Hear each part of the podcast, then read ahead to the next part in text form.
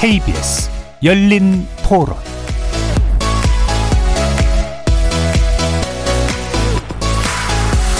안녕하십니까. KBS 열린 토론 정준희입니다.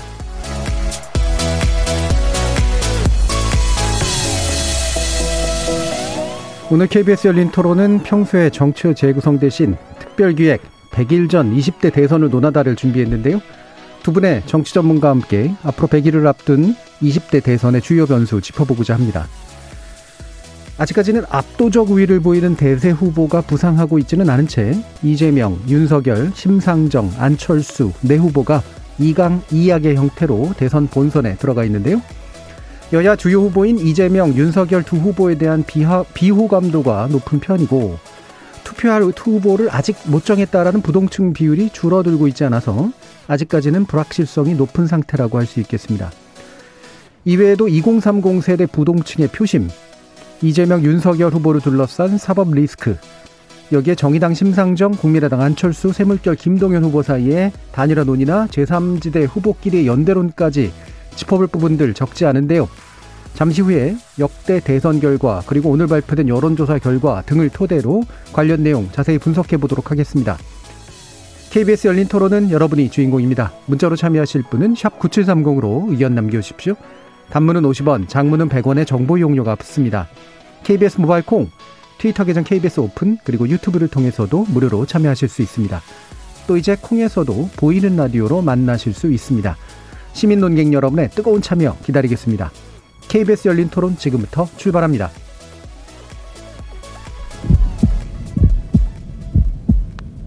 살아 있습니다. 토론이 살아 있습니다. 살아있는 토론, KBS 열린 토론. 토론은 라디오가 진짜입니다. 진짜 토론, KBS 열린 토론.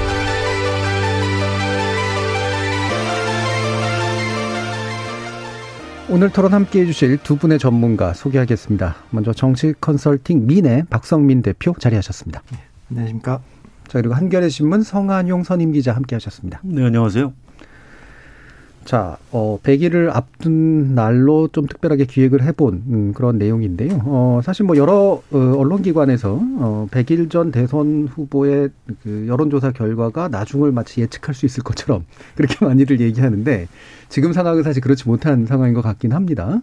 어, 일단 어, 최근까지는 이제 이재명 후보가 윤석열 후보에 비해서 큰 차로 또는 일부 겹쳐지긴 했지만 어쨌든 뒤지고 있는 그런 방식들이 좀 많았다가요. 최근 들어서 이제 그 격차가 좀 줄어들고 있는 여론조사들이 좀 나오고 있는데 일단 아직까지도 이제 크게 좀 벌어져 있는 그런 조사 결과를 보면 어, 리얼미터가 오마이뉴스 의외로 22일부터 26일까지 만 18세 이상 3,023명 대상으로 실시한 조사고요.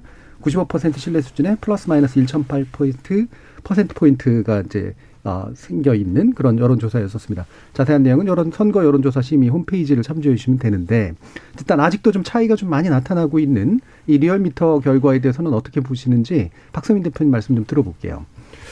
어, 물론 이제 일반적으로는 리얼미터가 하는 조사 방식이 ARS 조사 예. 방식이고 예. 그리고 ARS 조사 방식이 정치적 고관여층들이 좀 더 응답을 많이 한다 이렇게 알려져 있기 때문에 대체로 윤석열 후보가 아, 조금 더 전화 면접 조사보다는 좀 우위를 보였죠. 근데 이제 어, TBS가 한국 사회 KSY랑 하는 조사도 그 같은 방식인데 예. 그 조사는 뭐 지난주도 그렇고 이번 주도 그렇고 아주 그 박빙으로 나와 있기 때문에 예, 그건 좀 추세를 좀 더 봐야 될 것 같습니다. 다만 어, 두 가지 확실한 걸 좀 전에 말씀하셨지만 어, 2주 전, 그러니까 윤석열 후보가 2, 3주 전에 후보로 뽑힌 뒤에 그때와 조사를 추세를 비교해 보면 두 가지는 뚜렷합니다.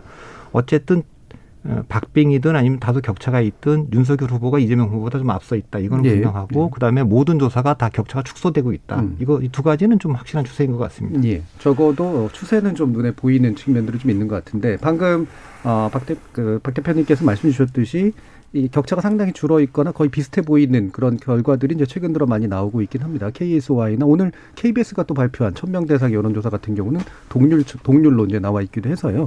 이런 결과들 포함해서 어 성한영 기자님께서는 또 이 부분 어떻게 보시는지 한번 얘기 들어볼게요. 예, 오늘 오후에 새로 나온 발표되고 있는 조사들이 좀 있습니다. 예. 예. KBS 순위 35.5 대 35.5 이렇게 똑같이 나온 건 처음 보는 것 같고요. 네. MBC에서 한 게 윤석열 35.7, 이재명 32.7, 3% 포인트 차이 나고요. 음. SBS에서 한 게 윤석열 34.4, 이재명 32.7. 그것도 아주 이제 차이가 적은 편이죠. 오늘 그 허은아 의원이라고 어, 국민의힘 수석 네. 대변인 맡고 있는 분이 11월 5일 이후에 지금까지 여론조사를 다 세보니까 56번이었다고 그래요. KBS 것까지 포함해서. 예, 예. 근데 이제 자- 어, 국민의힘 성적 윤석열 후보의 성적이 55승 1무다. 그래서 예. 우리가 지금 많이 앞서고 있다. 뭐 이런 예. 논평을 하는 걸 보고 왔습니다. 아무튼 여론조사가 뭐 그대로 선거 결과로 뭐 이어질 가능성은 사실은 높지 않고요. 이렇게 추세를 잘 살펴보는 게 중요한 것 같습니다. 예. 방금 이제 그래서 추세상으로 이제 몇 가지 지적도 이제 해주시긴 했는데 일단 한 가지 이제 뭐 청취자들이 어, 생각하시고 있는 부분 중에 이제 자신들이 원하는 결과가 나올 때는 이제 다 받아들이고 원하지 않는 결과가 나올 때는 이제 왜 조사 방법의 문제를 삼잖아요. 어, 뭐, 이, 이 태도 자체가 사실 좋은 태도는 아닙니다만, 나름대로 근거가 없지 않다, 이렇게 해서 보시는지 어떠세요?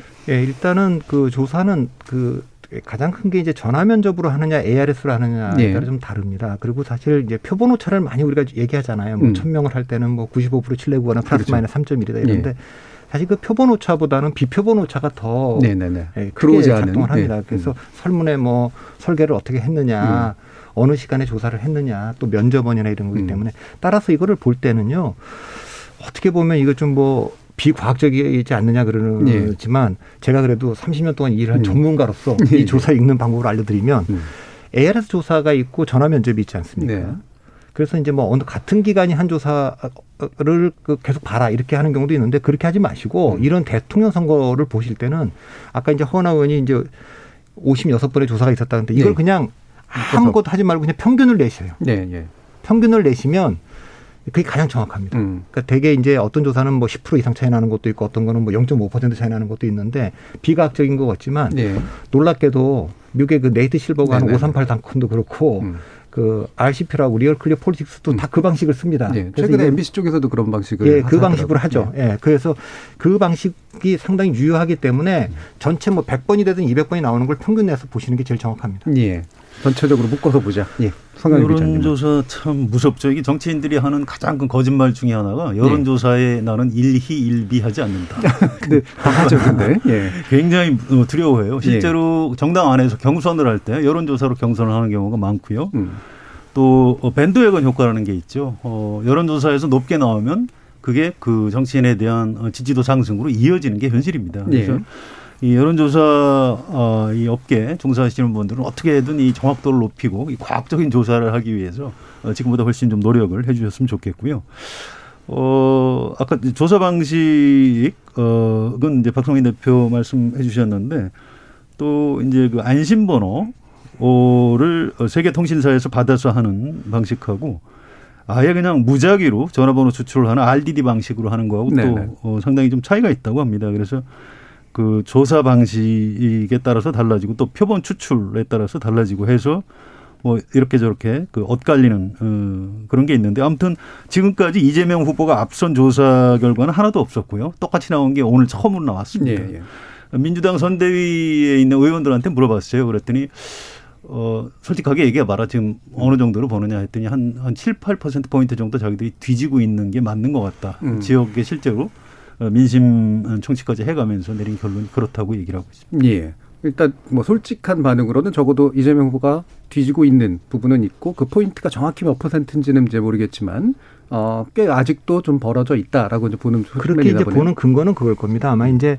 그 저희가 조사를 할 때 판별 분석을 위해서 지금 이게 예. 지금 그 ARS로 하든 전화 면접으로 하든 100%가 다 투표한다는 걸 전제로 보정을 하거든요. 그렇죠, 그렇죠. 근데 실제는 그렇게 안 되고 예. 연령별로 이제 좀 다 다르기 때문에 세대별 투표를 감안해야 되는데 이제 그렇게 하면 또 이제 그 문제가 됩니다. 음, 뭐 보정하는 방식에. 예, 보정 방식에 대해서 그래서 반드시 투표하겠다는 질문을 물어봐서 그 반드시 적극 투표층을 따로 뽑는데 음. 대체적인 적극적 투표층에서는 윤석열 후보가 좀 더 차이를 더 벌여요. 예, 그러니까 이제 한 5% 차이 나는 조사인데 적극 투표층에서는 한 8% 차이 난다든지 음. 아마 민주당에서 하는 얘기는 지금 나오는 조사들 그 액면보다는 음. 조금 더 벌어져 있다 그렇게 본다 그런 뜻인 것 같습니다. 네. 뭐 흔히들 또 이제 뭐 ARS 같은 경우에는 적극 투표층이나 적극 의사층이 이제 좀더 어, 잘 반영이 되고 전화 면접 같은 경우에는 그냥 보편적인 전반적인 게 잘 반영된다 이런 얘기들도 하던데 일단 말씀처럼 비과학적으로 보이더라도 합쳐서 봐라 예. 예, 얘기까지 한번 정확합니다. 어, 들어봤고요. 자 그러면 또 어제부터 이제 자주 나오는 그런 이야기인데 어, 지금까지 역대 대선 중에 100일 전 여론조사에서 1위를 한 후보가 대체로 당선된 가능성이 높다. 이렇게 얘기하는 거에는 어떻게 보세요?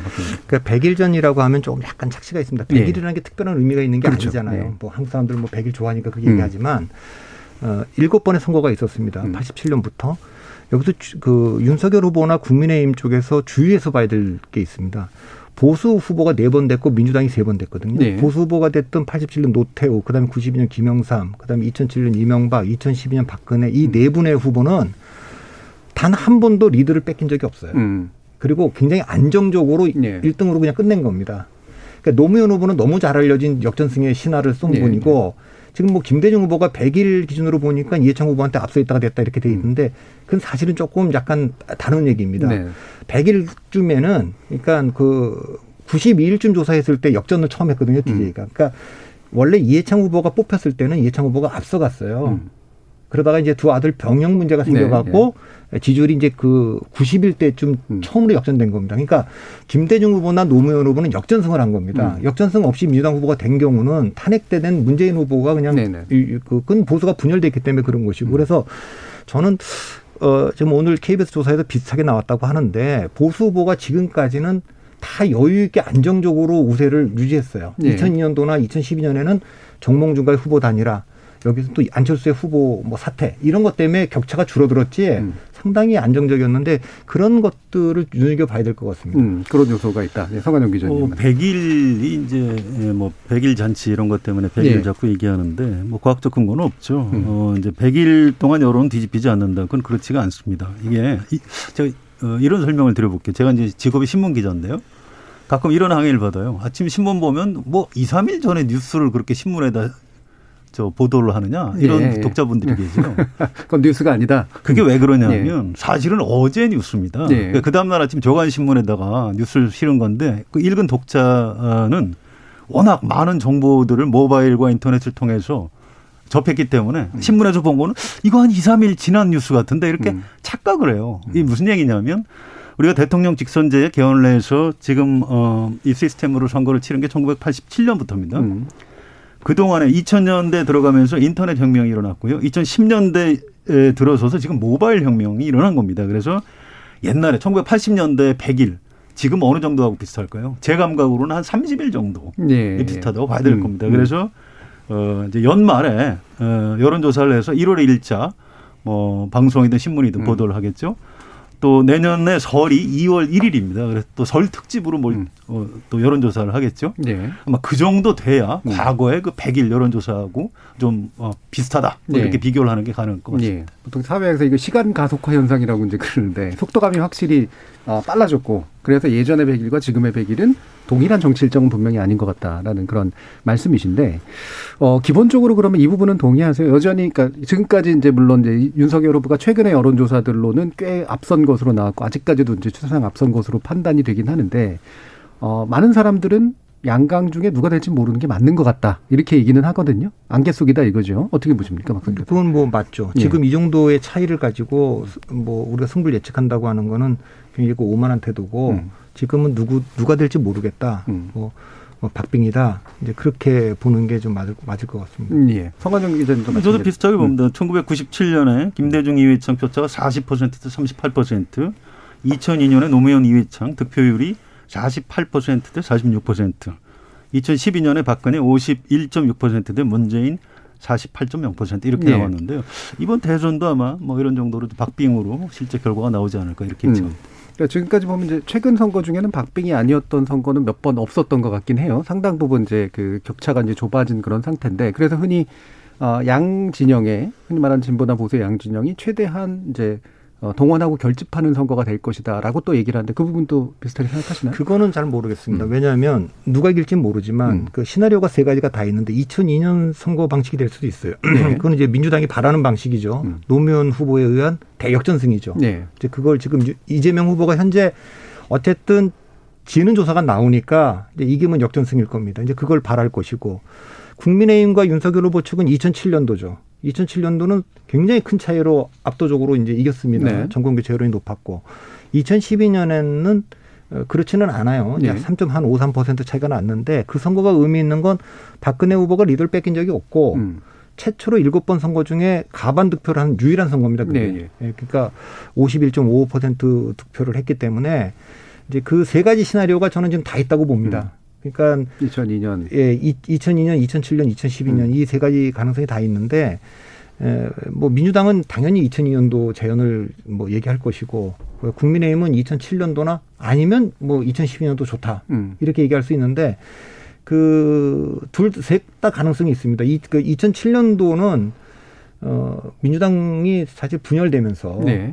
예, 예, 그 사, 뭐 투표를 거의 안 했어요. 네, 그러니까 예. 투표율이 63%까지 떨어졌습니다. 네. 그러니까 예, 투표장에서 이탈해 나간 거죠. 그러니까 뭐 싸움이 안 됐고 530만 표 차이나 났거든요. 이제 그렇게 지금은 뭐 그런 가능성은 거의 없어 보이는 그런 거지만 알 수 없습니다. 그래서 음. 지금 현 시점에서는 이세 가지 시나리오가 다 살아 있다. 저는 그렇게 보고 음. 있습니다. 네, 이거 기반 정당 대 정당으로 하면 민주당이 질 겁니다. 지금 워낙 정권 개최 여론이 높기 때문에. 그런데 사실은 아직도 사람들이 어, 이재명 그러면 아, 민주당이 이재명 이렇게 보고요. 윤석열 그러면 국민의힘 당원들은 뭐 이제 무- 좀 약간 맹목적으로 지지를 하죠. 예. 근데 사실 가만히 생각해 보십시오. 윤석열 후보를 국민의힘 당원들이 언제 봤다고 우리 후보라고 하죠?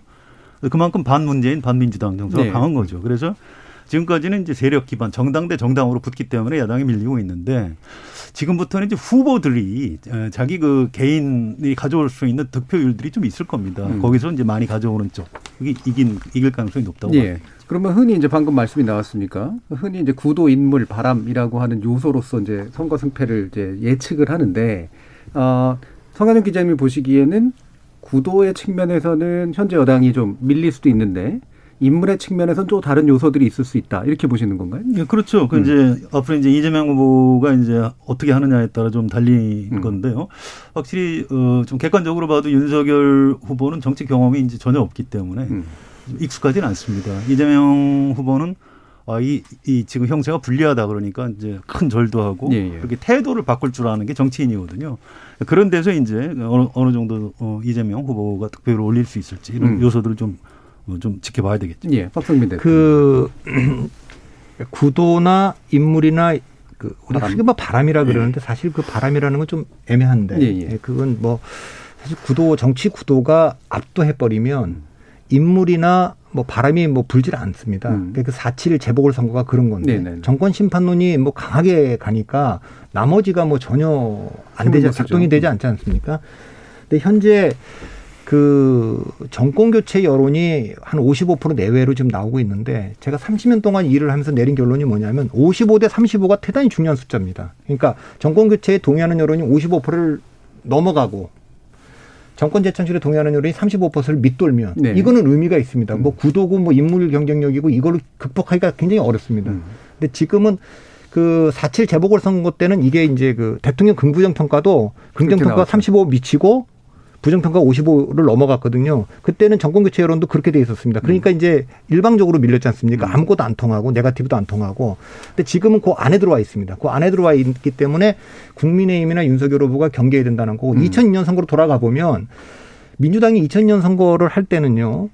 인물 이슈가 살아 있었어요. 그러니까 그 노무현과 이해창이라고 하는 서민과 음. 도전자 이미지와 이해창은 엘리트 기득권의 이미지 이 인물 구도도 있었고 음. 이슈 구도도 있었어요. 이슈 구도라는 게 수도 이전, 행정 수도 이전이라고 하는 게 그 선거를 지배했던 예, 또 예. 그런 장갑차 사건 때문에 효순 미선 뭐 음. 이 촛불 집회가 일, 열리고 있었기 때문에 그다음에 정몽준과 후보단이라라고 하는 그 구도의 문제 다 살아 있었거든요. 그러니까 그런 문제들이 작동을 하는 속에서는 역전승이 됐는데 지금 윤석열 후보 쪽에서는 정권 교체 여론이 높음에도 불구하고 선대위 구성이나 그 뒤에 정치적 미숙으로 인해 갖고 이걸 결집을 시켜내지 못하고 점점 점점 격차를 지금 그 기반을 음. 줄여주고 있는 거거든요. 예. 그러니까 인물이 아니라 그 에베레스트가 높은 산인 거는 히말라야 위에 올라타 있기 때문에 그런 음. 거죠. 히말라야가 무너지면 사실 이 에베레스트도 별거 아니거든요. 그러니까 정권 교체 여론을 결집시켜내지 못하고 있기 때문에 이 승부를 지금 예측할 수 없다라고 제가 보고 있는 겁니다. 음. 어떻습니까?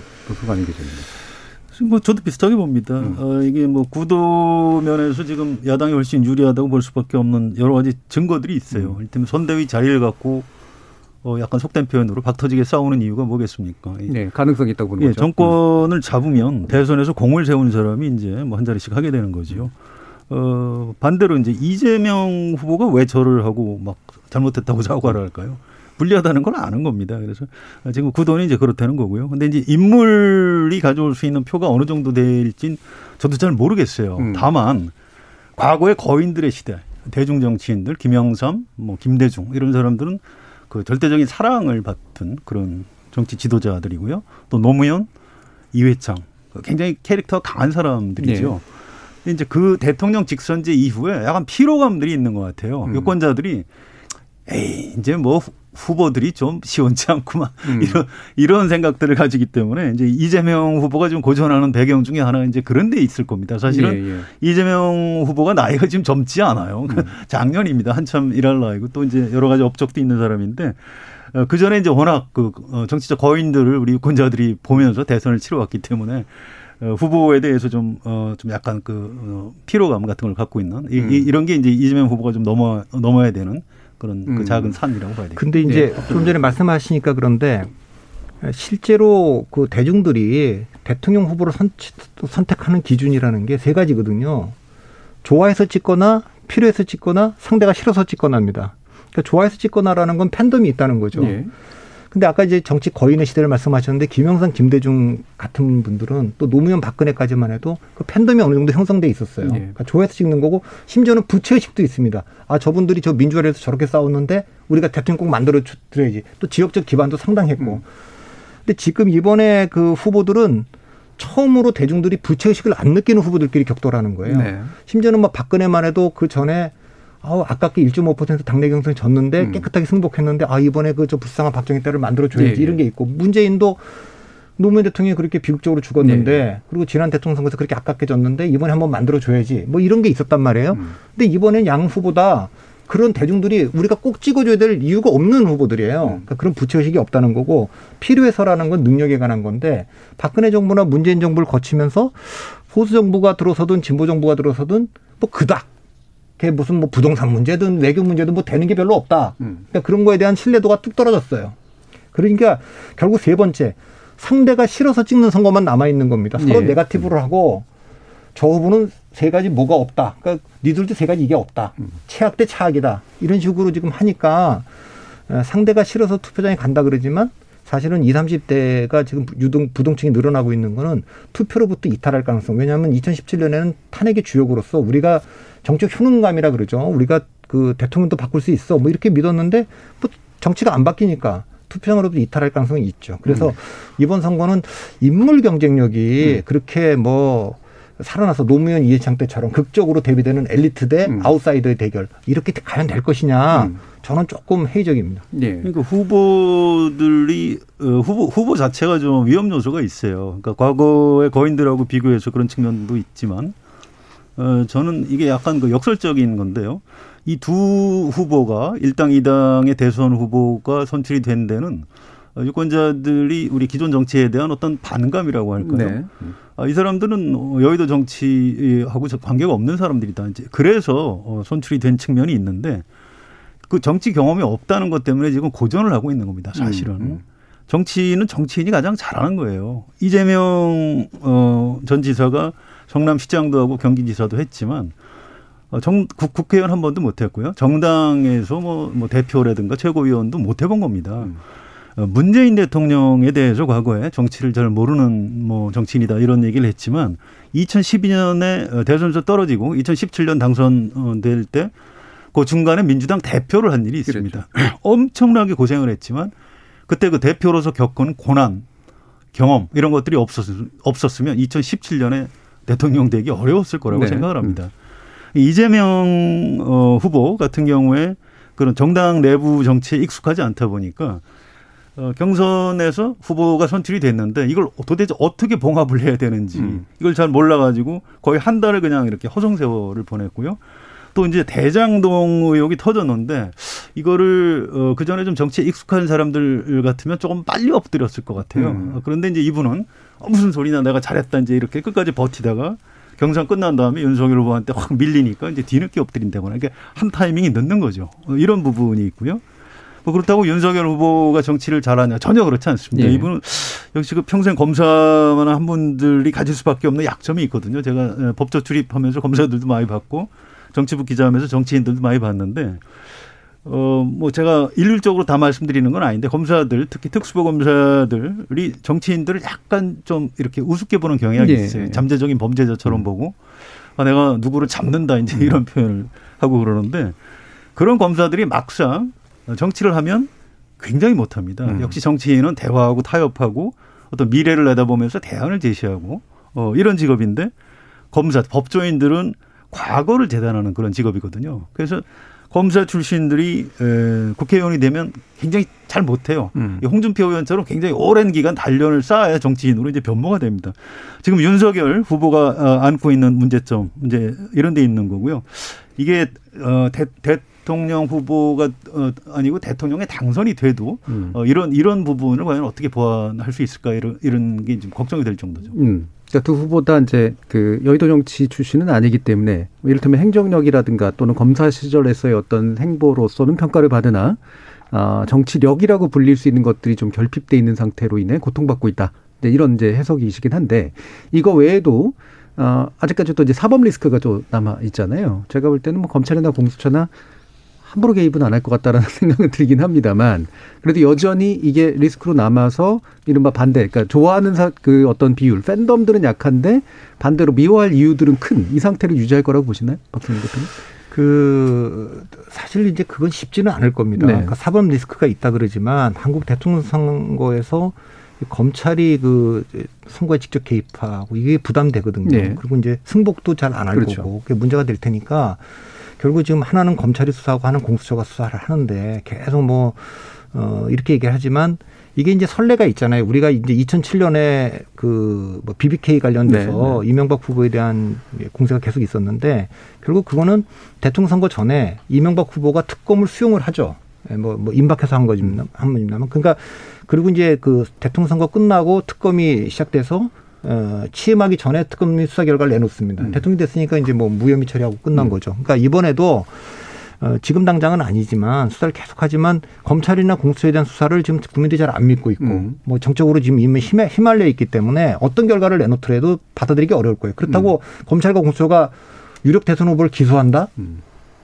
어, 법에 따라 엄정한 처벌을 한다고 기소를 하면 음. 승복이 잘 안 되고 정말 그거는 어떻게 보면 어, 잘못하면 이제 또 폭력 사태가 나올 수도 있고 네, 막 이렇습니다. 네, 그렇다고 또 불기소를 한다. 우리가 다 해보니까 양 후보가 다 혐의가 없다. 음. 이런다고 그걸 받아들이겠어요. 그러니까 현실적으로 보면 정치적으로 보면 어느 시점에 가서 양당과 양 후보가 그래 쌍특검이든 특검을 음. 합시다라고 하고 다만 부합하고. 음. 그, 그 수사 결과는 대선 전에 내놓지는 못할 거다. 음. 대선 후에 내놓는 뭐 그런 식의 합의가 될 것으로 저는 어, 예측은 해봅니다. 예, 어떠세요, 성현 기자? 예, 음. 뭐 저도 그렇게 봅니다. 이게 음. 대선까지 아직 어쨌든 한 100일이나 남았고요. 이 대장동 의혹이 터진 지 벌써 꽤 됩니다.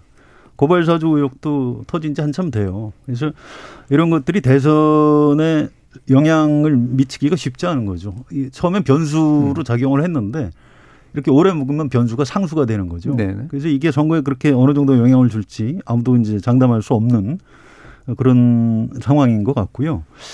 어, 옛날 사례를 하나만 말씀해 드릴게요. 1997년 대선 앞두고 어, 신한국당의 강삼대 사무총장이 DJ 비자금 사건을 폭로를 했어요. 그래서 수사를 촉구하고. 어, 근데 김영삼 대통령이 수사를 못하게 막았습니다. 검찰 내부에서도 이거는 어, 이 수사를 하면 밀란이 일어난다. 검찰 내부에서 이제 간- 간부들이 그런 판단을 했고요. 최종 결심은 이제 김영삼 대통령이 한 거죠. 그러니까 김영삼 대통령이 뭐 외환 위기도 불러오고 여러 가지 뭐 잘못한 게 많지만 예. 이분은 평생 그 국회의원하고 정치하고 어, 민주주의에 대한 신봉자입니다. 이 검찰이 갖고 있는 수사력, 이 공권력으로 선거에 개입해서는 안 된다라는 음. 자기 나름대로의 대로의 이제 원칙 같은 게 있었던 거죠. 전 이게 맞다고 봅니다. 그래서 어, 뭐 아주 결정적으로 뭐 누가 뇌물을 받았다든가 이런 게 드러나지 않는 이상 어, 어, 검찰에서 어설픈 어, 수사 결과 발표를 가지고 음. 어, 뭐, 뭐 이번 대선에 뭐 승패가 갈린다든가 이런 일은 벌어지는 것이 바람직하지도 않고 음. 실제로 그렇게 될 것 같지도 않습니다. 예. 지금 황정현님께서 두 번 모두 진도 선거라고 생각합니다. 비호감도가 너무 높아요라는 의견 주셨고요. 4222님은 솔직히 이번에는 꼭 찍고 싶은 후보가 없습니다. 하지만 투표 안 하면 마음이 편치 않아서 고민입니다라는 의견도 주셨는데 아까 유튜브로 어떤 분께서 아니 팬덤 얘기하시는데 이재명 후보 팬덤 있지 않습니까? 왜 없다고 보십니까? 이런 얘기를 하는데 어떻게 보세요?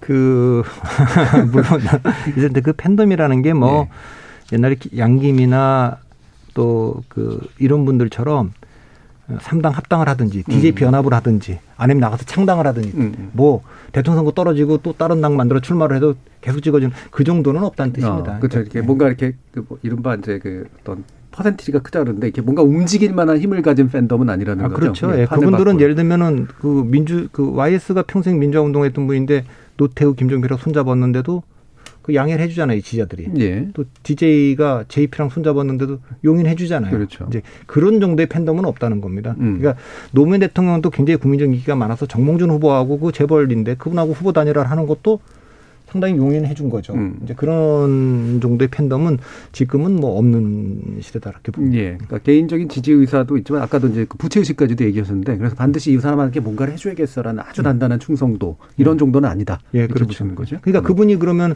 지금 이재명 후보가 민주당을 나가서 음. 어, 다른 당을 만들어서 한다거나. 예, 음. 그렇게 해서 할 때 지금 그 정권 재창출을 지지하는 사람들을 그대로 다 음. 흡수할 수 있느냐? 저는 그게 어렵다고 보죠. 음. 마찬가지 사사모님 좀. 네, 그건 야당도 마찬가지입니다. 예. 윤석열 어, 후보가 어, 서둘러서 입당을 했기 때문에 네, 후보가 그렇죠. 된 거죠. 어, 또 물론 법률적으로 지금 불가능합니다만 홍준표 의원이 예를 들어서 뭐 탈당을 해서 내가 네. 뭐 대선에 어떻게 출마를 해보겠다. 그렇다고 뭐. 저 국민의힘 의원 중에 몇 명 따라 거죠? 한 명도 안 따라 나갈 걸로 예. 보고요. 이제 그건 민주당도 마찬가지입니다. 음. 어, 이미 그 정당의 어, 실제 주인이 과거엔 총재였거든요. 음. 그래서 김영삼, 김대중, 김종필, 삼김씨, 또 노태우, 뭐 일로 삼김 시대. 그때는 총재가 공천권 다 휘둘렀고요. 어, 또 정치 자금도 심지어 나눠줬습니다. 돈 걷어서 총재가 네. 나눠줬죠. 그 정당의 주인이 사실은 총재였던 그런 시기였는데 지금 정당의 주인이 누굴까요? 저는 어, 당원 그 중에서도 이제 그 열성당원들. 예, 열성당원, 권리당원, 예. 책임당원 이분들이라고 생각합니다. 실제로 국회의원 공천을 당원들이 줘요. 다 경선을 합니다. 경선이 원칙이죠. 정치자금 후원회로 들어가는 겁니다. 예. 그러니까 이제 어, 어떤 정당의 어떤 주인이 사실상 이렇게 당원으로 이제 바뀐 이런 상황이기 때문에 이 어, 어떻게 보면 그 대선 후보라고 해도 그 정당에 기속되는 음. 어, 그게 더 좀 강해졌다고 보는 게 맞을 것 그. 삼김의 팬덤이라고 하는 게 얼마나 강력했냐면 사실 일로 삼김이랑 이제 이제 네 분 다 돌아가셨으니까 예. 그 지역주의 지역의 맹주들인데 2002년도에 그 일로 삼김 끝나고 난 다음에 우리가 이제 그 알고 있는 뭐 박근혜, 이해창 이런 분들도 굉장한 정도의 그 지지세가 있다고 알려져 있고 그리고 노무현 대통령도 그렇다고 알려져 있지만 실제로 2002년도 대통령 선거 때 한나라당의 이해창 후보 총재를 비판하면서 어, 탈당했거든요. 박근혜 의원이. 예. 그뭐 제 기억에 미래연합인가 뭐 만들었는데 거의 영향력이 없었어요. 그러고 돌아왔죠. 다시 돌아왔죠. 그 다음에 2007년 대통령 선거 때 97년, 2007, 2002년 대통령 선거 두 번 대통령 선거 후보였던 이해창 후보가 이명박 후보가 BBK 문제로 뭐 계속 구설수에 오르니까 10월 달에 출마를 선언해요. 자유선진당인가로 출마를 했는데 뭐 물론 이제 예상보다 많이 얻는 15% 득표를 했습니다만 그런 걸 따라가지 않아요 정당이. 그러니까 그 그런 거 어느 정당으로 가든지 그대로 지지자들이 움직여 나갔던 건 양김 정도였지 네. 그 정도의 팬덤은 없다는 뜻입니다. 음, 맞습니다. 자, 그러면 이게 변수를 몇 가지 좀 짚어봐야 되는데 일단 크게 이제 두 개가 보입니다. 일단 예를 예를 들어서 이제 계층 문제라든가 뭐 성별 문제라든가 이런 것들이 일부는 이제 있지만 아주 뚜렷하게 이제 나타나진 않는 것 같고 지금 많이 주목하는 건 이제 세대잖아요. 그러니까 세대 간 대결이 될 것이다라는 보는 분들도 있고, 아 그렇지 않다. 여, 여전히 그래도 지역이 되게 중요하다. 이를테면 수도권 문제라든가 이런 거. 어, 여기 이거에 대해서는 나름대로 어떤 판단들을 내리시는지 한번 듣고 싶어요. 일단 한국의 음. 대통령 선거는 그 87년 대통령이 일로 삼기면 완전히 지역을 대표했던 네. 분들입니다. 그렇죠. 그리고 87년, 92년, 97년 노태우, 김영삼, 김대중 세 분이 될 때는 지역을 기반으로 해서 음. 됐습니다. 근데 이 시대는 2002년도에도 그 잔, 잔재는 있지만 기본적으로 뭐 호남은 뭐 민주당 찍고 뭐 영남은 보수정당 찍는 건 있지만 지역주의가 약화됐습니다. 그 이유는 DJ 이후에 더 이상 그 호남 후보로 대통령 되기가 어려우니까 민주당이 만들기 어려우니까 호남이 미는 영남 후보를 냈거든요. 그 음. 대표적인 게 이제 그 노- 노무현 아닙니까? 노무현, 그다음에 문재인. 뭐 문재인도 있고 이번에 이재명도 있지 예. 않습니까? 영남 후보를 내는 정당에서 지역이 결집해야 된다는 얘기를 못 할 거 아닙니까? 음. 호남이 결집해 갖고 뭐 이런 얘기를 못 하는 거 아닙니까?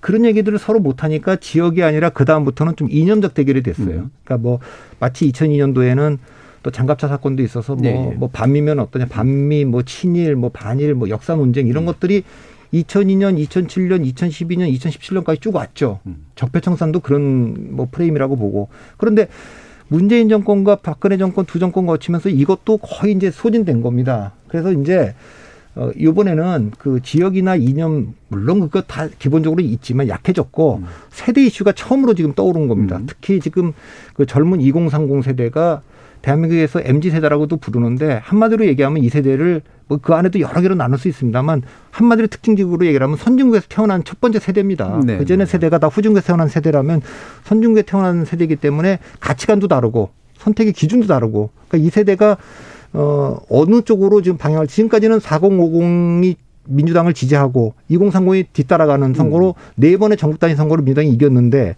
4.7 재보궐 선거부터 이. 이 사람들이 나와서 국민의힘 후보를 오세훈 박형준 찍으니까 승부가 그냥 뒤집어졌잖아요. 그래서 이번에는 이 2030이 어디를 찍을 거냐라는 세대 이슈가 가장 큰 이슈라고 저는 음. 봅니다. 성현우 기자님. 아직은 지역 변수가 좀 더 큰 것 같아요. 음. 왜냐하면 이제 호남이나 대구 경북 이쪽에서 이재명 후보, 어, 윤석열 후보를 지지하는 비율이 한 60%에서 70% 정도. 이 지금 사실 엄청난 겁니다. 음. 그래서 어 세대 세대 구도가 이 지역 구도를 뭐 넘어섰다라고 말을 잘 못하겠습니다. 이제 음.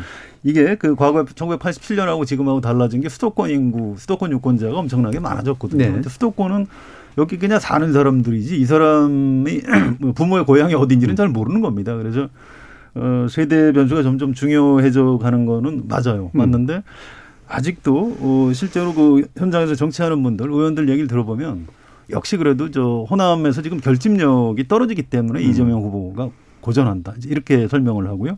어, 국민의힘 쪽에서도 역시 그 PK에서 우리가 앞서기 때문에 이번 대선 이길 수 있다. 이런 음. 설명들을 하고 있습니다. 음. 그래서 여전히 에, 어, 지역의 지지 기반을 어, 두고 있는 어, 이런 시스템이 이번 대선에도 좀더 세대보다는 앞서지 않을까 이런 이제 그 개인 생각이고요. 예. 어, 세대 변수가 이제 수도권의 인구가 많아지면서 점점 더 이제 무시무시해지고 지난번에도 이제 부산보다도 서울 보궐선거에서 위력을 발휘한 음. 겁니다. 세대 변수가. 에, 그런데 이게 좀 잘 조심해서 볼 부분이 있어요. 이게 대선 출구 조사를 해도 사실은 연령대별 투표율은 정확하게 통계가 잘 나오지는 않습니다. 음. 그러니까 투표 한 사람 중에 출구 조사를 해서 누굴 찍었느냐. 아, 그래서 이제 20대, 30대가 어, 지난 재보궐선거 때 오세훈 후보를 많이 찍었다라고 나오는데 사실은 20, 30대 투표율이 좀 나, 그, 좀 낮았던 걸로 어, 이렇게 분석이 됩니다. 음. 그래서 이번 대선에서도 어, 2030 유권자들이 굉장히 중요하긴 한데 이분들이 에, 이제 투표하는 사람들만 갖고 조사를 하면 어느 한쪽으로 쏠림이 있을 수도 있을 거예요. 근데 그렇지 않고 어떤 민주당이나 국민의힘을 지지하는 사람들이 그냥 투표를 안 해버린다. 음. 그럼 이제 그쪽이 질 가능성이 높은 거죠. 아무튼 음. 어떤 식으로든 2030이 이번 대선에서 굉장히 좀 중요한 역할을 할 것이다라는 음, 점에는 동의를 맞고. 합니다. 여전히 그러나 지역도 무시할 수 없는 중요한 그렇습니다. 저는 아직도 된다. 지역이 좀 더 중요한 변수가 되지 않을까. 근데 이제 예, 대표님. 이제 지역을 좀 보면 사실 이제 호남이 미는 영남 후보론의 그 1차 버전은 그첫 번째 버전은 PK입니다. 예. 상대적으로 삼당 합당했던 TK, PK 충청도에서 충청도 자민련이 먼저 떨어져 나가고 그다음에 이제 PK가 YS 이후에 점점 세력이 약해지면서 김영삼 대통령 때까지는 PK가 개혁적으로 힘을 썼죠. 음. 그런데 이제 그 다음에 이해창, 이명박, 박근혜를 거치면서 그 중심이 전부 다 TK로 갔거든요. 네. 근데 그거에 대한 불만을 이 PK 쪽에서 갖고 있었는데 뭐 김무성이나 이런 분들도 맹주로서 대접을 못 받고 이제 그런 거에 대한 불만이 있던 차에 노무현, 문재인 이분들이 여기를 파고 들어간 거죠. 그래서 뭐 김- 그래서 지난 지방선거 때 보시면 처음으로 부산, 경남, 울산 시장을 민주당이 다 가져갔지 않습니까? 근데 이제 공교롭게도 이 지역에서 세 단체장들이 다 이제 지금 문제가 됐습니다. 예. 그래서 지금은 2020년 총선 때는 민주당이 여기서 고전을 하죠. 음. 그러니까 다시 이제 그 옛날에 보수 정당 지지로 돌아간 겁니다. 충청도도 사실 윤석열 후보가 뭐 고향이 뭐 부모님 고향이라고는 하지만 어쨌든 충청 대망로는 지금 불을 지피고 있지 않습니까? 이제 그러기 때문에 지역에서도 사실은 지금 뭐 민주당이 그렇게 우세한 적은 없어요. 음. 세대로 보면 지금까지 이기는 민주당이 이기는 공식은 50대 586과 40대 40대 50대가 민주당을 특히 40대가 강력히 지지하면서 끌고 가면 20, 30대가 동조하는 거였는데 이 동조가 여러 가지 이유로 뭐 외교 안보 정책에서 뭐 이 사실 20, 30대는 북한과 중국에 대해서도 40대 50대와 달리 좀 비판적이고 네. 민노총에 대해서도 좀 비판적이고 특히 부동산 정책에 대해서 실망을 굉장히 많이 했고 특히 20대 남자는 20대 여자와 달리 젠더 이슈도 좀 있고 그래서 이탈을 좀 했단 말이에요. 그래서 여론조사 추이를 보면 20대가 60대하고 가장 비슷하게 대통령 긍정평가에서 긍정평가 제일 낮아요. 그래서 지금 민주당이 뭐 30대를 좀 회복할 수도 있고 50대를 좀 회복할 수는 있지만 20대가 회복되지 않으면 그 공식이 깨지는 60대 이상에서는 지금 사실 큰 일이 있지 않고서는 큰 변화가 있지 않고서는 국민의힘의 우위거든요. 그래서 20대가 어, 캐스팅보드 질 거라고 저는 봅니다. 알겠습니다. 송, 송, 송 기자님도 예. 그렇죠. 그 이제 지역 어 구도 지역 변수를 제가 아직도 좀 중요하게 보는 거는 뭐 어느 지역이 누가 누가 누구를 지지한다 이, 아니고. 측면만 음. 보는 게 아니고요. 어 이런 겁니다. 예를 들어서 민주당에서 지금 호남에서 결집력이 과거보다 떨어지거든요. 사실 김대중 대통령, 노무현 대통령 대선에서 이길 때 호남이 뭐 90%가 넘는 지지를 했죠. 네. 보내줬기 때문에 겨우 된 겁니다. 그 정도로 이제 기울어지는 운동장이었죠. 그런데 어, 호남을 중심으로 해서 좀 어떤 한이 많이 풀렸어요. 음. 해원이란 말이 있지 않습니까? 원한을 푼다. 우리나라 이제 유권자들이 이제 투표하는 음. 가- 굉장히 중요한 원인이기도 해요. 정권 교체 딱 한 번만 해보자. 음. 어, 그럼 내가 죽어도 좋다. 이런 유권자들이 많았거든요, 호남에. 그래서 이제 그렇게 압도적으로 지지를 했었는데 이제 많이 풀렸어요. 김대중 대통령도 됐죠. 노무현 대통령, 문재인 대통령 밀어서 당선시켰죠. 2018년 지방선거도 이겼죠. 음. 2020년 총선도 뭐 압승했죠. 이제 절박함이 많이 떨어진 겁니다. 아유, 이제 뭐 이 정도 했으면 음. 이제 정치인들이 잘 해야지. 그러니까 유권자들이 표를 모아주질 않는데 예. 민주당에서 후보하고 당 노력만으로 잘 되나요? 그게 안 되는 거죠. 그래서 네. 음. 그런 의미에서 어떤 어, 지역 변수가 여전히 중요하다고 보는 거죠. 그러니까 지역은 이런 점을 한번 봐야 될 거예요. 이제 지역은 호남이 김대중 대통령을 만들기 위해서 얼마나 그 강력하게 뭉쳤습니까? 이제 됐단 말이죠. 그래서 2002년도에 오면 뭐 김대중 대통령이 아 이거 다시 호남 후보는 좀 힘들겠다. 그러니까 그때 노무현 후보도 출마하고 뭐 김중근 후보도 출마하고 막 이러지 않습니까? 예, 뭐 이인재 후보도 출마하고. 근데 음. 하여튼 그런 상황인데 에, 처음엔 그걸 용인했어요. 왜? 우리 현실적으로 그러니까. 그래서 이제 노무현 후보도 되고 쭉 이제 뭐 문재인 후보까지 왔는데 야, 그럼 정말 호남은 정말 늘 앞으로도 못 한다는 얘기냐? 예. 이러니까 이제 호남 대망론이라고 하는 게 조금 있었죠. 그게 이제 2000 뭐 좀 지나간 얘기입니다. 뭐 문재인 그 대통령이 노무현 대통령 정부 시절에 참여정부가 사실 그때 이 부산 정권이다 이 말 해갖고 예. 호남한테 상당히 그 애를 먹었고 그래서 그런 비판이 있었기 때문에 2015년에 당 대표 또 그 경선이 있을 때 박전 후보하고 붙었거든요. 그때 박전 후보가 뭐라 그랬냐면 이 호남이라고는 전북은 아니고 광주 전남을 말하는데 우리 호남은 아, 대통령은 우리 문재인 후보가 하셔라. 아, 광주 전남은 대- 당 대표도 못 하느냐. 음. 이랬는데 그 당 대표를 문재인 후보가 했잖아요. 그러니까 사실 그때도 어 2016년 총선 앞두고 국민의당이 만들어졌습니다. 안철수의 국민의당이. 그때도 보면 세대 대결이 뚜렷했어요. 호남에서도 젊은 20대부터 40대까지는 민주당 지지가 압도적으로 높고 50대 이상 나이 드신 분들은 국민의당의 힘을 좀 몰아주는 예. 게 있었죠. 지난 대통령 선거 때도 마찬가지입니다. 처음에는 문재인 후보와 안철수 후보 사이에서 상당히 이제 그 판단을 유보하고 있었어요. 그런데 이제 문재인 후보가 당선될 가능성이 높아지니까 이제 문재인 후보 쪽으로 간 거죠. 그래도 안철수 후보가 30% 넘게 호남에서 얻었습니다. 그러니까 이번 대통령 선거도 과거처럼 이제 90% 말할 것도 없고 그렇게는 안 나오겠지만 어 진짜 그 이재명 후보가 대통령이 될 거다. 된다. 전 그렇다면 호남이 더 결집해서 더 강력하게 밀 거예요. 우리가 음. 만든 후보라는 음. 거를 위해서. 그 지난번에 그, 그 광주 전남 경선에서 예. 이낙연 후보가 좀 이겼지 않습니까? 이제 그것 때문에라도 더 강하게 밀 거예요. 그런데 가능성이 없다. 졌다. 저는 그러면 윤석열 후보가 호남에서도 제법 얻을 수도 있다. 그렇게 음. 봅니다. 이 호남 유권자들이 뭐 될 사람한테 몰아주고 꼭 그래서는 아니고요. 어, 이제 누가 대통령을 하는 게 좋겠다 이런 그렇죠. 생각을 하니까 지지를 하겠죠. 감이 되느냐에 대한 판단도 있을 거다. 그렇죠. 예. 자, 7889님께서 이런 판에 오히려 정책 토론에서 실력이 드러나지 않을까요? 정책 토론 기대됩니다라는 그런 말씀도 주셨는데요. 저희가 또 2부에서 어, 이, 이것 외에 다른 변수들까지 짚으면서 한번 이야기를 나눠보도록 하겠습니다. 여러분은 KBS 열린 토론과 함께하고 계십니다. 토론이 세상을 바꿀 수는 없습니다. 하지만 토론 없이 바꿀 수 있는 세상은 어디에도 없습니다.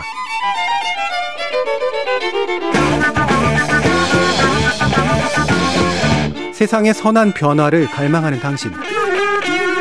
정답이 아니라 질문의 힘을 믿는 당신. 우리 KBS 열린 토론에서 만납시다.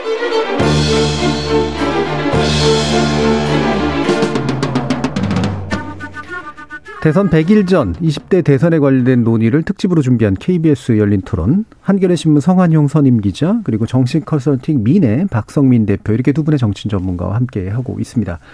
어, 아까 일부 마무리 지면서 했던 얘기도 그랬고요. 강선청 님께서도 대선 후보 1대1 토론 들어가면 누가 대통령 자격이 있는지 후보인지 판가름 날이라 봅니다라는 말씀도 주셔서 음, 실제로 저 이번에 TV 토론 기다리시는 분들이 꽤 되는 것 같긴 하거든요. 어, 이게 상당히 좀 영향을 줄 거라고 보시는지 일단 인문 중요하다고 보셨던 성현준 기자님. 네, 그렇습니다. 음. 어, 지금까지는 이제 뭐 정권 교체해야 된다. 뭐 음. 이렇게 하면서 뭐 문재인 정부의 검찰총장도 좋다. 음. 정권 교체할 수 있는 사람이면 누구든 와라. 이제 이렇게 밀어줬는데 어, 대통령 선거일이 다가올수록 가만 있어. 근데 다음 대통령은 누가 해야 되는 거지? 음. 이제 사람을 좀 더 주목하지 않을까. 그래서 예.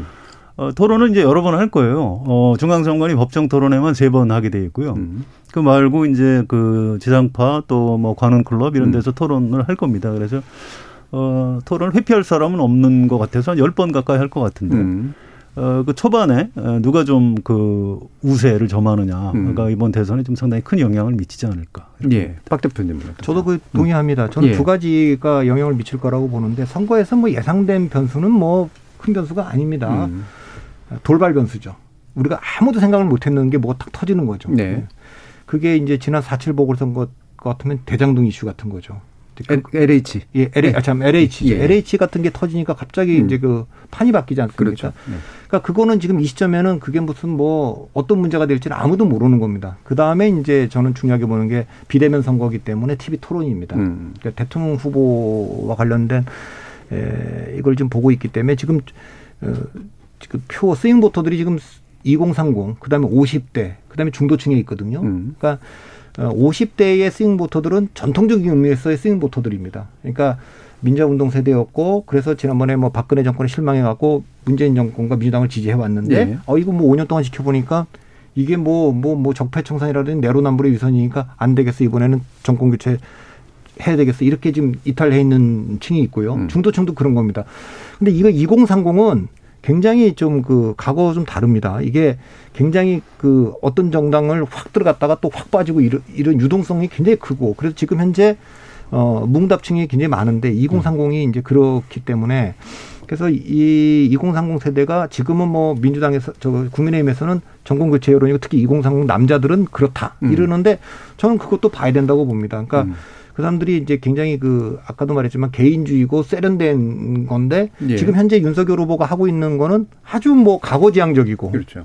예, 이게 뭐, 아, 동네 아저씨 같고. 그러니까 윤석열 후보가 인기 있었던 이유는 딱 한 가지입니다. 그러니까, 에, 문재인 대통령이 대통령으로서 모습을 보이지 않고, 뭐, 대통령이 위기가 오면 뒤로 숨어버리고, 검찰 개혁 때도 뭐, 검찰총장과 법무부장이 충돌하는데 수습도 안 하고, 이렇게 되니까, 그때 오히려 검찰총장이 대통령처럼 보이는 말을 하니까 좋아했는데 음. 지금은 선거를 한다고 나와서 이 전문가 저 전문가 이 참모 저 참모가 이렇게 여기 가서 이것도 먹어야 돼뭐 민트 초코도 먹어야 됩니다 뭐 계량도 사진 찍어야 된다 이러니까 동네 아저씨처럼 보이고 있거든요. 네, 그러니까 본인이 강점이 대통령처럼 보였던 건데 그걸 다 상실하고 동네 아저씨처럼 보이면 이게 이제 2030 세대도 다음에 대한민국 대통령들은 이 민족주의적 성향도 좀 있는데 시진핑하고 또 바이든하고 맞서서 대화를 할 때 누가 대한민국 대통령, 대, 대통령 대한민국을 대표할 대통령이냐 이런 음. 거거든요. 그래서 저는 이 TV 토론에서 상당히 그런 이미 누가 대, 대통령다운 이미지를 부각시킬 거냐. 그러니까 어뭐 한마 조금만 더 부연하자면 사실 대통령은 강한가 신뢰할 수 있는가 돌봐줄 수 있는가 이 음. 세 가지 기준으로 뽑는다고 하면 박근혜 대통령이 세월호 때 국민들을 보호하지 못했기 때문에 문재인 대통령이 그때 천막에도 가고. 단식도 하면서 예. 아 우리들의 얘기를 들어줄 것 같은 대통령 뭐 그런 이미지가 있어서 네. 뽑은 거 아닙니까? 그런데 5년 동안 보니까 아 그런 점은 뭐 잘했는지 모르지만 대통령이 위기 때 정면에 나서 갖고 아, 법무부 장관하고 검찰총장하고 갈등 있으면 본인이 해결했는데 뒤로 사라지고 그랬으니까 다음 대통령은 대통령다운 대통령 문제가 생기면 위기가 오면 보이는 대통령을 원하지 않겠습니까? 음. 그런 이미지를 누가 만들어냈냐가 TV 토론에서 드러날 거라고 저는 봅니다. 네. 그 정당에서 이제 선거 전략 전술 하는 분들이 있어요. 뭐 그걸 스핀 닥터라고 해도 좋고 뭐 전략가라고 해도 좋은데 어 제가 이제 취재원으로서 만나는 그 사람들의 의견이 조금 갈립니다. 무슨 얘기냐면 어 중도층이 어딨냐? 우리 저 고정 지지층 최대한 투표장으로 끌어내서 어 하면은 우리가 이기는 거다. 네, 이런 실투표의 관점에서 네. 사람들이 하나 있고요. 또 그렇지 않다. 스윙 보터가 있다. 또 중도층이 있다. 그래서 거길 잡아야 이긴다. 어, 집토끼보다는 산토끼를 잡아야 된다. 이제 이런 사람들이 있습니다. 근데 저는 개인적으로 후자가 옳다고 생각을 해요. 음. 어, 20대, 30대 여론조사를 해보면 사실 응답을 잘 안 합니다. 음. 그런데 이제 억지로 막 채워요. 이렇게 여론조사 하다 보면 뭐 나이 나이 물어보고 아저 50대라고 그러면 이제 아 저, 죄송합니다. 그렇죠. 이제 끊는 채워야 거죠. 되니까. 예, 그렇죠. 20, 30대를 채워야 되니까. 그런데 그렇게 억지로 채우는 응답자들 중에서도 대선 후보 누구 지지합니까? 그러면 어, 뭐 아직 지지하는 사람 없는데요. 그러니까 예. 여론조사에 응답을 하면서도 없다고 하는 비율이 20대가 제일 높아요. 그다음에 음. 30대도 높고.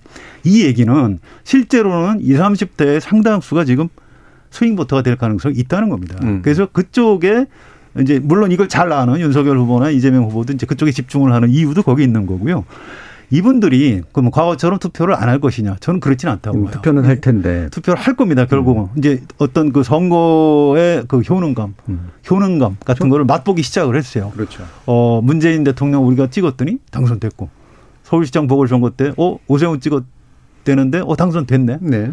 아 우리가 찍으니까 뭔가 아, 바뀌는구나. 아 우리한테도 선택권이 있구나. 이런 생각들을 하게 되는 거죠. 그래서 어 이번 어, 대선에서 20대, 30대 특히 20대 의 투표율 또 어, 후보를 누굴 지지하느냐 이런 것들이 굉장히 중요한 음. 변수가 될 것 같습니다. 알겠습니다. 이거 이거 20대, 30대가 정책 효능감에서 탄핵으로 그 대통령도 바꾸고 대통령도 만들고 그다음에 서로 36세 영선 당 대표를 보수정당 사상 최초로 만들었잖아요. 네, 네. 그러니까 그게 우리가 주역이다. 그러니까 우리가 움직이니까 된다라는 걸 경험을 했어요. 연속으로. 그러면 이제 그런 흐름이 굉장히 강하게 나타나겠죠. 예, 아무래도. 그래서 저도 아마도 이게 지켜보다가 뭉치표로 움직일 것 같다는 생각을 사실 하거든요. 그러니까 눈치를 보면서 어 이들이 이렇게 선택하고 있겠네. 나도 맞네 하면서 어디론가로 실제로 힘을 줄 수 있는 어딘가로 움직일 가능성이 높다. 이렇게 보여지긴 하는데 또 한 가지가 이번 선거에서 특징 중에 하나가 확실히 이제 그 제3의 후보의 존재감이 굉장히 떨어진다라는 거잖아요. 그래서인지 이들끼리 연대 얘기도 좀 나오고 그러는데 실제로 가능성이 있다고 보는지 어떠세요, 박성민 대표님? 저는 뭐 가능성 거의 연대의 가능성은 음. 없다고 보죠. 예. 그러니까 다만 이제 그 제3 후보가 어느 때보다 제3지다 강력한 선거가 될 뻔했는데 음, 그렇죠. 제3지다는 윤석열 후보죠. 예. 근데 윤석열 후보가 국민의힘 들어갔잖아요. 근데 예. 그 점에서 제3의 후보는 소멸한 겁니다. 음. 그러니까 지금은 진영 간 싸움이 굉장히 격렬하기 때문에 음. 양쪽으로 지금 다 쭉 빨려 들어가고 있는 상황 아닙니까? 더군다나 제3지대라고 얘기하는 세 분의 후보 안철수 후보나 심상정 후보가 그분들에게 죄송하지만 어, 처음 나온 분들이 아니잖아요. 네, 네. 여러 번 나왔고 신선한 제3이 아니죠. 네, 신선하지 않죠. 세 네. 번. 그 진보 정당에서 저렇게 여러 번 대통령 선거 나올 때 옛날 권영길 후보가 여러 번 나와서 이제 그 식상함이 없었던 거고 음. 안철수 후보도 일당도 갔다가 민주당 당대표도 하셨고 예. 지난번에는 미래통합당하고 지역구 후보도 안 그렇죠. 내고 오세훈 네. 후보하고 단일화까지 하- 이 사실 어떻게 보면 통합도 선언했고 아 몸만은 갔다 왔지 마음은 이미 정신적 통합은 했던 음. 상태이기 때문에 이제 와서 제3 후보라고 얘기하기가 좀 그렇고 김동연 후보도 어, 어쨌든 그 민주당에서 이제 음. 강요를 지냈기 때문에 순수한 의미의 제3 후보는 지금 없는 상태고 그래서 음. 이렇게 뭐 바람을 일으키기가 굉장히 좀 어렵고 지- 약쪽 다 그렇. 다만 이제 남은 게 이제 캐스팅 보트를 질수 있느냐. 음. 그래서 박빙의 승부가 될 때 이분들의 선택이 어디냐 이제 음. 이것만 남은 것 같은데 어 그거는 사실 출마를 그것도 죄송한 얘기입니다만 음. 안철수 뭐 출마를 했든 안 했든 그 정도의 캐스팅 보트는 지고 있었을 거다. 박빙으로 가면 네, 네. 안철수 후보한테 아, 들어와서 같이 합시다 도와달라고 안 했겠습니까? 예. 이건 좀 본인이 이제 출마를 해서 그걸 증명해야 되는 음. 그런 상황이 돼 있기 때문에 어렵고 에, 이게 이제 그 양 진영으로 이제 표가 빠- 빨려 들어가는 상황에서 쉽지 않을 것 같이 보입니다. 네. 여기 열린. 토론에 출연하셨을 때 물어봤거든요. 예. 심상정 후보한테 예. 물어봤더니 아, 뭐 절대로 그럴 생각 없다. 단일화. 어, 실제로 음. 정의당 안팎의 사정이 그렇습니다. 음. 어, 대선 완주할 것 같고요. 김동연 전 부총리한테 제가 내기를 했는데 어떻게 걸어야 됩니까? 그랬더니 아, 절, 그 제가 완주하는 쪽으로 거십시오 하면서 네. 어, 제가 그때 보충 질문을 또 한 게 있어요. 앞으로 정치 계속 할 거냐? 음. 그랬더니 이번 대선뿐만 아니고 그다음 이어서 치러지는 지방선거, 그다음 총선까지도 생각을 하고 있다고 했습니다. 네. 그 얘기는 완주할 가능성이 높다는 거죠. 음. 또 안철수 대표는 뭐 말할 것도 없죠. 여기서 철수하면 진짜 그 이름하고 이렇게 좀 연상시키는 효과가 있기 때문에 예. 거의 그 정치적으로 이제 어, 바로 설 수가 없는 그런 처지에 빠질 겁니다. 그래서 음. 이분들은 완주할 것 같고요. 2017년처럼 오파전으로 음. 가지 않을까 어, 이렇게 예상이 됩니다. 음. 그러니까 제3지대 간 연대의 가능성도 떨어지고 그렇다고 또 쪼개서 어느 쪽으로인가 붙어서 단일화하는 방식으로 뭔가 캐스팅 보트가 될 가능성도 그렇게 높지는 않다. 예. 그러니까 연대를 한다는 거의 의미는 예. 저희가 이제 후보 단일화를 할 때 이제 전술적 단일화하고 전략적 단일화 뭐 연대를 뜻 네. 마찬가지입니다. 전략적 단일화는 그거 자체가 연대를 했을 때 승부를 결정짓는 그렇죠. 예. 그리고 75%의 지지자들이 이동을 해줘야 됩니다. 음. 그러니까 지금은 뭐 연대를 하든 단일화를 하든 뭐를 해도 음. 승부를 승부를 가르지 결, 못하죠. 결정하지 못하고 예. 지지자들이 움직이질 않아요. 안철수, 심상정, 김동인 연대한다고 해서 얼마나 가겠어요. 다만 아까 이제 김동연 후보의 그런 얘기들은 이런 걸 이제 전제하고 있을 겁니다. 이게 대통령 선거 끝나고 바로 지방 선거가 있지 않습니까? 네. 어느 정당은 이기고 어느 정당은 대통령 선거 질 겁니다. 음. 지는 정당은 지방 선거를 치르기가 어려울 정도로 내용에 휩싸일 거예요. 네. 근데 그걸 수습할 시간도 없을 겁니다. 그렇죠. 시간 3개월인가 뿐이 차이 안. 아니 그리고 대통령 취임이 이제 뭐 음. 두달 뒤에 그렇죠. 하니까 바로 며칠 뒤에 하는 5월, 음. 5월 9일 날 취임하고 나면 6월 1일 선거니까 네. 그러면 어딘가 이제 그 그럴듯한 제3정당이 있으면 지방선거에서 이제 그 교두보를 확보할 수 있겠다. 음, 음, 뭐 이런 정도 생각은 할 수 있다고 저는 봅니다. 음. 이 심상정 후보가 이제 연대를 제안한 거는 후보 단일화 목적은 아닌 것 같고요. 예. 워낙 그 뉴스에서 실종이 돼 있습니다. 제3지대 주목을 못 받으니까. 예, 뭐 저도 정치부 기자지만 잘 아무래도 잘 안 쓰게 됩니다. 현실 음. 가능성이 떨어지고 그래서 어, 우리도 좀 그 주목해 달라 이제 이런 정치적 메시지가 담긴 걸로 이해를 하면 될 것 같습니다. 네. 자, 그러면 지금 다시 또 양당 문제로 그럼 돌아가야 될 것 같은데, 어, 지금 선대위 체제를 가지고 둘 다 내용을 겪었고, 어느 정도 정리는 하고 있는 상태인데, 그 과정에서 이제 많은 걸좀 잃기도 좀 했었잖아요. 그럼 이 지금의 어떤 이제 나름대로 진용이 어쨌든 형성이 돼 있는 형태. 면- 민주당은 한번 바꾸는 거고, 그 다음에 국민의힘 쪽은 어쨌든 김종인 전 번- 비대위원장이 안 들어오는 방식으로 일단은 어, 만들어져 있는데 이 과정에서 어느 정도 좀 이후에 어, 어떤 구도라든가 아니면은 경쟁력이라든가 이런 데 영향을 미칠 만한 요소가 좀 보이세요? 그러니까 이 문제는 일단 민주당이 좀 더 안정적이죠. 예. 뭐 후보도 뭐 변화를 위해서 뭐 지금 완전하지는 않지만 그 방향을 잡은 거고 음. 뭐 캠프도 선대위도 그 잡으면 덜한 네. 거고 여진과 이 내용은 뭐 국민의힘은 계속되고 앞으로도 계속될 것 같아요. 네, 네, 네. 그래서 이 문제가 왜냐하면 후보가 정치 경험이 없잖아요. 그러니까 이 상황을 어떻게 되는지 모르는데 그래서 당내 경선 때 이겼던 방식으로 지금 그 캠프를 짰어요. 메모더하게가 다 같이 가자 이거 이거 아닙니까? 이거에 대해서 이제 김종인이나 이준석 같은 분은 본수는 그런 게 아니다. 슬림하게 가야 된다. 그리고 전략적 단위를 아주 작게 하고 결정 단위를 분명히 책임 네. 단위를 분명히 해야 된다. 이렇게 얘기를 한 거죠. 그 차이는 당내 경선 지난번에 그 윤석열 후보의 입당도 잘했고 캠페인도 잘해서 이겼다. 이렇게 보는 측과 음. 캠페인을 잘못해서 질 뻔했다. 이렇게 보는 측의 싸움이지 않습니까? 그러니까 잘했다고 하는 측에서는 그대로 가자는 거죠. 메모도하게 하고 해서 그렇죠. 가자는 거고 반대 측에서는 그렇게 하면 본선은 당원들 대상으로 하는 게 아니라 중도층 대상으로 하는 건데 선거가 위험해질 수 있다. 자, 지금은 그그 일단은 그 당내 경선 이- 이끌었던 측이 승리를 한 것 같아요. 그래서 선대위를 그렇게 구성을 했어요. 이게 어떤 리스크가 있느냐면 이제 지지율이 좀 떨어지면요. 아까도 말했지만 국민의힘은 보수 정당은 지금까지 한 번도 리드를 뺏긴 적이 없는데 떨어지면 보수 언론을 포함해서 모두가 이 후보와 이 측근들에게 십자포화를 쏟아부을 겁니다. 음. 후보는 바꿀 수 없으니 음. 그러면 이제 선대위를 재구축하겠죠. 이게 이제 2012년에 이렇게 됐거든요. 예. 그때 박근혜 후보가 굉장히 완고한 태도를 갖고 있어 역사 문제나 이래서 근데 뭐 난맥상을 해결할 수가 없는 상태예요. 음. 결국은 선거 한 60일 앞두고 60 며칠 앞두고 예. 김무성 후보하고 그 저기 그, 그 갈등이 있었는데 결국 김무성을 총괄 선대본부장으로 앉혔어요. 음. 그래서 그분이 딱 앉자마자 일성이 뭐라 하냐면 내가 오늘부터 야전 침대 갖다 놓고 음. 선거 끝날 때까지 집에 안 들어가겠다 이렇게 됐기 때문에 지금은 위기가 오면 선대위를 그 다시 구성해야 된다라는 여론이 만들어질 거고 예. 김종인 후보는 이 의도하지 않았지만 예, 윤석열 후보와 지금 이 경선 이끌었던 사람이 강력한 플랜 B가 존재하는 것처럼 비치, 비치게 해놨어요. 플랜 예. B가 있는 거 아닙니까? 김종인이라는? 김종인이라는 음, 그런 예. 또뭐 뭐 뭐 금태섭이나 뭐 유- 이런 사람들이 다 플랜 B로 존재하는 거니까 그런 건 있겠지만 에, 과연 지금과 같은 캠페인 방식, 후보의 음. 일정, 메시지, 전략, 정책 이걸로 위기를 안 맞을까? 저는 위기를 맞을 것 같습니다. 다만 음. 김종인 후보의 문제는 김종인 정말 비대위원장. 예. 김정희 비- 비대위원장의 문제는 정말 이준석 후보가 말한 것처럼 이당 저당을 왔다 갔다 하면서 음. 아, 그때도 후보 만나서 그분한테 가서 매달려라. 정권을 줘라. 음. 그다음에 선대위 구성은 그분한테 가서 컨펌 받아라. 전 이게 과연 적절한 태도인가. 네. 그러니까 양측 다 좀 문제가 있었는데 김종인 그 위원장도 좀 무리한 요구, 또 음. 무례한 요구를 한 것 같고 그러나 김종인이라는 분이 선거를 또 잘 치르고 부- 보는 눈이 있다는 건 또 인정을 해야 됩니다. 음. 이제 그 딜레마죠, 딜레마. 그런 네. 공학적인 부분도 물론 있겠습니다만 저는 그 보수가 이제 좀 진화를 해야 되지 않습니까? 예. 합리적 보수, 개혁적 보수. 음. 김종인 전 위원장은 이제 경제민주화의 원조고요. 또 광주에 내려가서 5.18 무릎 꿇고 사과하고 예. 어, 김종인 개인이 중요한 게 아니고요. 김종인과 이준석 대표 이런 사람들은 국민의힘이 이른바 꼴통 보수가 아니고 합리적 보수, 개혁적 보수로 노선을 좀 어, 지평을 넓혀간다 뭐 이런 상징적인 인물들인데 김종인 전 위원장을 놓치면서 이제 그런 부분에 대해서 이제 의심을 받는 시각이 있는 겁니다.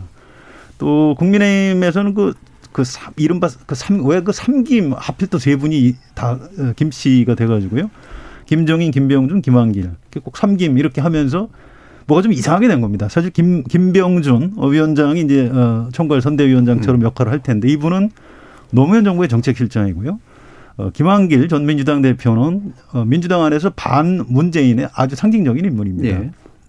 그렇다면 윤석열 후보의 이번 대선 전략, 선거 대책의 핵심이 뭐 반문재인이냐 음. 이렇게 되는 거죠. 아니 대선 후보면은 국가 뭐 미래 비전 이런 걸 보여줘야 되는 겁니다. 그런 게 잘 안 보이는 거예요. 물론 이제 지금부터 이제 노력을 하겠습니다만 김병준 위원장이 어제 갑자기 국회 기자실에 와서 이제 무슨 회견을 했어요. 그래서 어, 드디어 뭐 이제 어, 선대위원장으로서 뭔가 비전을 얘기하나 보다 했더니 그게 아니고 이재명 후보가 뭐 전제적이고 폭력적인 심성이 있다. 쉽게 안 고쳐지는 거다. 이, 예. 이, 이 얘기를 하고 가셨어요. 저, 제그 귀를 의심했습니다. 아니, 굉장히 그 점잖으신 분이고 학식도 꽤 깊으신 음. 그러게요. 분인데. 음.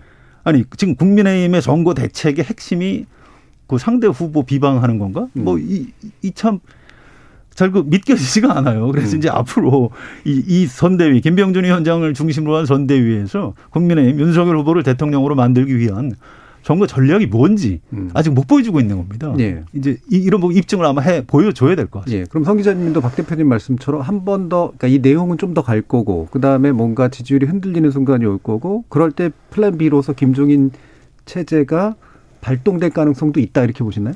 그리고 쉽지는 않을 겁니다. 예. 또 김종인 위원장은 또 전권을 요구할 텐데요. 음. 후보가 전권을 줄 수 있을까요? 음. 또- 핵심적인 부분에서 갈린다. 음. 예, 국민의힘 안에 에, 그분들은 지금 뭐 후보도 심지어 문재인 정부의 검찰총장을 음. 데려다 어, 왔고 선대위도 뭐 어, 반문재인으로 짰지만 음. 어, 거기 100명이 넘는 국회의원들이 있어요. 대, 대부분 또 지역구가 이제 어, 영남 쪽 의원들입니다. 음. 아니 그분들은 뭐저 호수아비가 아닌 거죠. 그래서 예.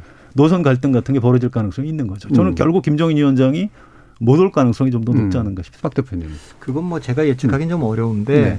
사실 지금 뭐 그 김종인 위원장이 들어오지 못한 거는 윤석열 후보 측의 문제만 있는 건 아니고 김정인 그, 위원장 측의 문제도 있기 얘기하셨죠? 때문에 지금 대통령 후보가 그렇게 뭐 상황을 모시는 그런 이미지 연출할 수는 없기 때문에 음. 그런 상황이 오더라도 그렇더라도 뭐 다른 플랜 B를 구상하지 않을까. 이를테면은 뭐 어, 김정인 위원장하고도 대화가 잘 되고 신뢰가 있는 그 요번에도 총괄 뭐 그 선대본장은 임태희 실장을 추천했다고 음. 하는데 그런 거 그다음에 아니면 지금은 정책본부장으로 되어 있지만 원희룡 본부장을 총괄 선대위원장으로 차라리 올린다든가 음. 뭐 이준석 그 또 한테 그 상임선대위장을 맡긴다 파격적으로 뭐 그런 식으로 그러니까 김종인 위원장하고 소통할 수 있는 분으로 체제를 재편하는 방식 뭐 네. 그런 방식이지 않을까 싶습니다. 네. 네.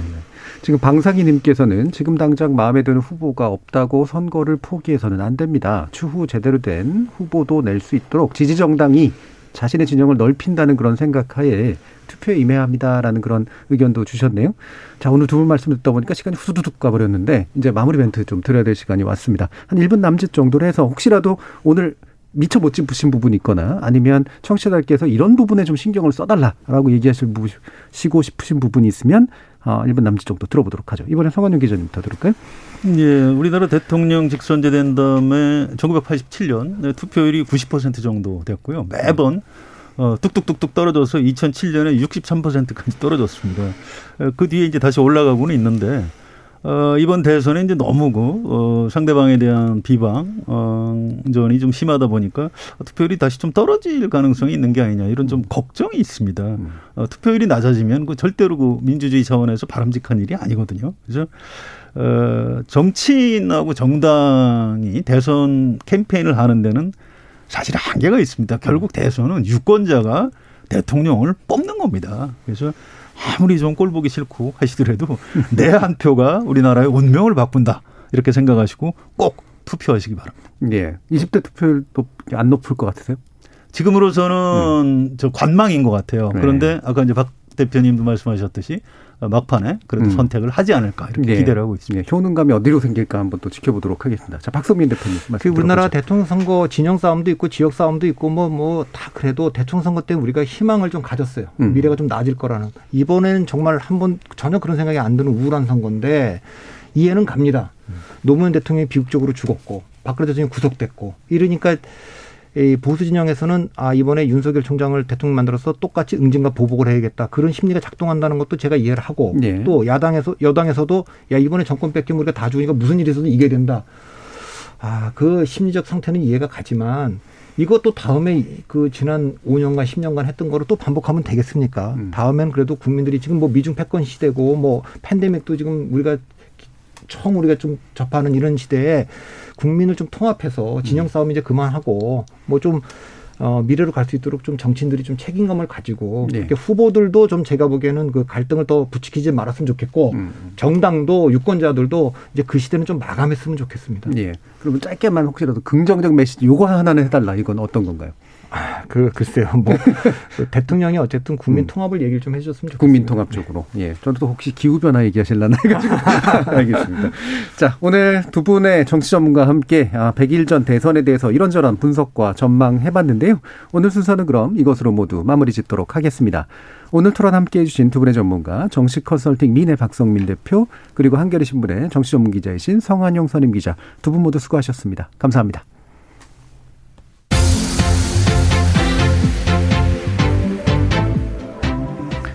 백일을 남겨놓은 대선을 주제로 오늘 특집을 마련했습니다만 어, 솔직히 100일이란 숫자는 그저 숫자에 불과하다고 생각합니다. 100일이 모종의 이정표가 될 만한 객관적인 기준도 아니고 이를 토대로 각종 다른 숫자를 엮어서 만들어낸 분석이나 예측이란 이후 100일간의 역동성을 담아내기에는 아마도 부족할 것입니다. 남은 기간 동안 제가 가장 경계하는 건 과잉한 정치 열망보다는 오히려 정치 혐오입니다. 우리 삶에 영향을 미치는 현실 정치를 마냥 부정적이고 냉소적인 시선만으로 바라보는 건 가장 쉬운 선택이자 가장 무책임한 선택이 될 수 있기 때문이죠. 정치가 조금이라도 바람직한 방향으로 우리 삶을 개선시킬 수 있도록 냉정과 열정 사이 그 어딘가에 유권자의 마음이 자리하길, 유권자의 마음을 자리하게 만들어 주시길 바라봅니다. 참여해주신 시민 논객 여러분 감사합니다. 지금까지 KBS 열린 토론 정준이었습니다.